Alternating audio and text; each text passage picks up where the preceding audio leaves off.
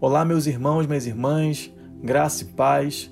Eu queria, com muito temor e tremor, compartilhar com vocês algo que Deus tem falado em meu coração. O apóstolo Paulo diz em Filipenses capítulo 4, versículo 5, que a moderação de vocês seja conhecida por todos, perto está o Senhor. Eu tenho aprendido, observado durante a minha caminhada de vida com alguns profissionais que lidam diretamente com perigo, com risco, com alto estresse, que o medo é uma excelente ferramenta, mas o medo deve ser dominado. O policial que não tem medo é um suicida. O médico que não tem medo, ele pode se tornar inconsequente.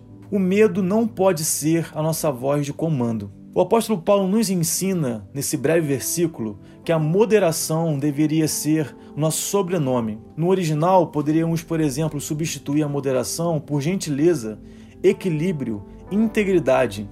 Isso deveria nos acompanhar diariamente.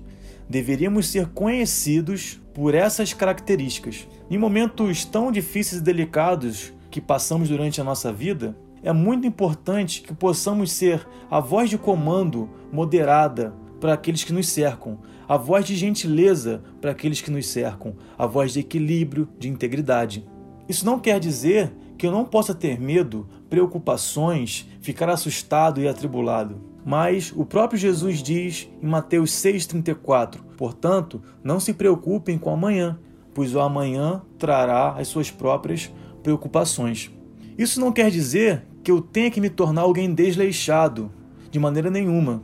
Eu também aprendo em Salmos 127, no versículo 1, na parte B do versículo, eu aprendo o seguinte: Se o Senhor não guardar a cidade, em vão vigia a sentinela. Perceba bem, existe o sentinela, ou seja, devemos cumprir a parte que nos cabe, devemos ter cautela, vigiar, estar prevenido, tomar precauções, mas de maneira nenhuma devemos ser conhecidos por sermos desleixados. Porém, isso tudo nós podemos fazer, mas se o nosso Deus não estiver conosco, isso tudo será em vão.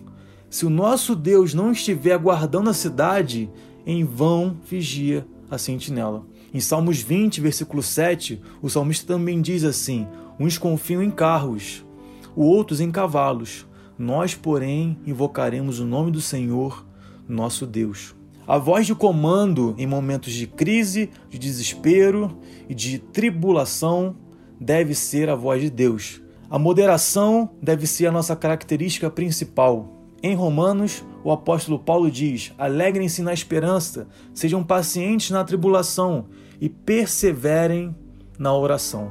Existe uma frase do conhecido Charles Spurgeon, o príncipe dos pregadores, que diz assim: Em geral, jamais veremos muita melhoria em nossas igrejas enquanto a reunião de oração não ocupar o lugar mais elevado na estima dos crentes. Por mais que a nossa oração nesse momento seja igual dos discípulos no barco acometido por uma tempestade, a qual o próprio Jesus estava lá, e eles foram até Jesus e imploraram e falaram e gritaram: Mestre, não importa que pereçamos. Entre outras palavras, eles estão dizendo: Jesus, o senhor não está se importando com o nosso sentimento, com o nosso coração, estamos assustados, estamos aterrorizados, estamos aqui em meio a uma tempestade, uma tribulação.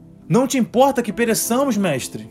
Mesmo que a nossa oração seja essa nesse momento, devemos saber que Jesus estava no barco e também aquele barco foi acometido de uma tempestade, mas ele, de uma maneira poderosa e branda, acalmou toda a tempestade, acalmou toda a tribulação. Eu confio num Deus vivo, num Deus que tem todo o poder, independente do que esteja acontecendo agora. Eu sei que você já leu o final da Bíblia e lá está escrito o Cordeiro venceu. Nós não adoramos e não confiamos em um Deus morto, mas em um Deus vivo. Meus irmãos, que o medo da morte física não seja nosso combustível diário, mas sim o desejo de conhecer aquele que salvou da morte eterna a minha alma. O desejo de conhecer e ser conhecido por Ele. O desejo de servir a Ele independente do que esteja acontecendo. Devemos entregar diante de Deus toda a nossa tribulação, tudo que nos assusta, para que possamos receber dele, do Espírito Santo, a moderação em momentos críticos e que ele seja a nossa voz de comando em momentos como esse. Deus nos abençoe.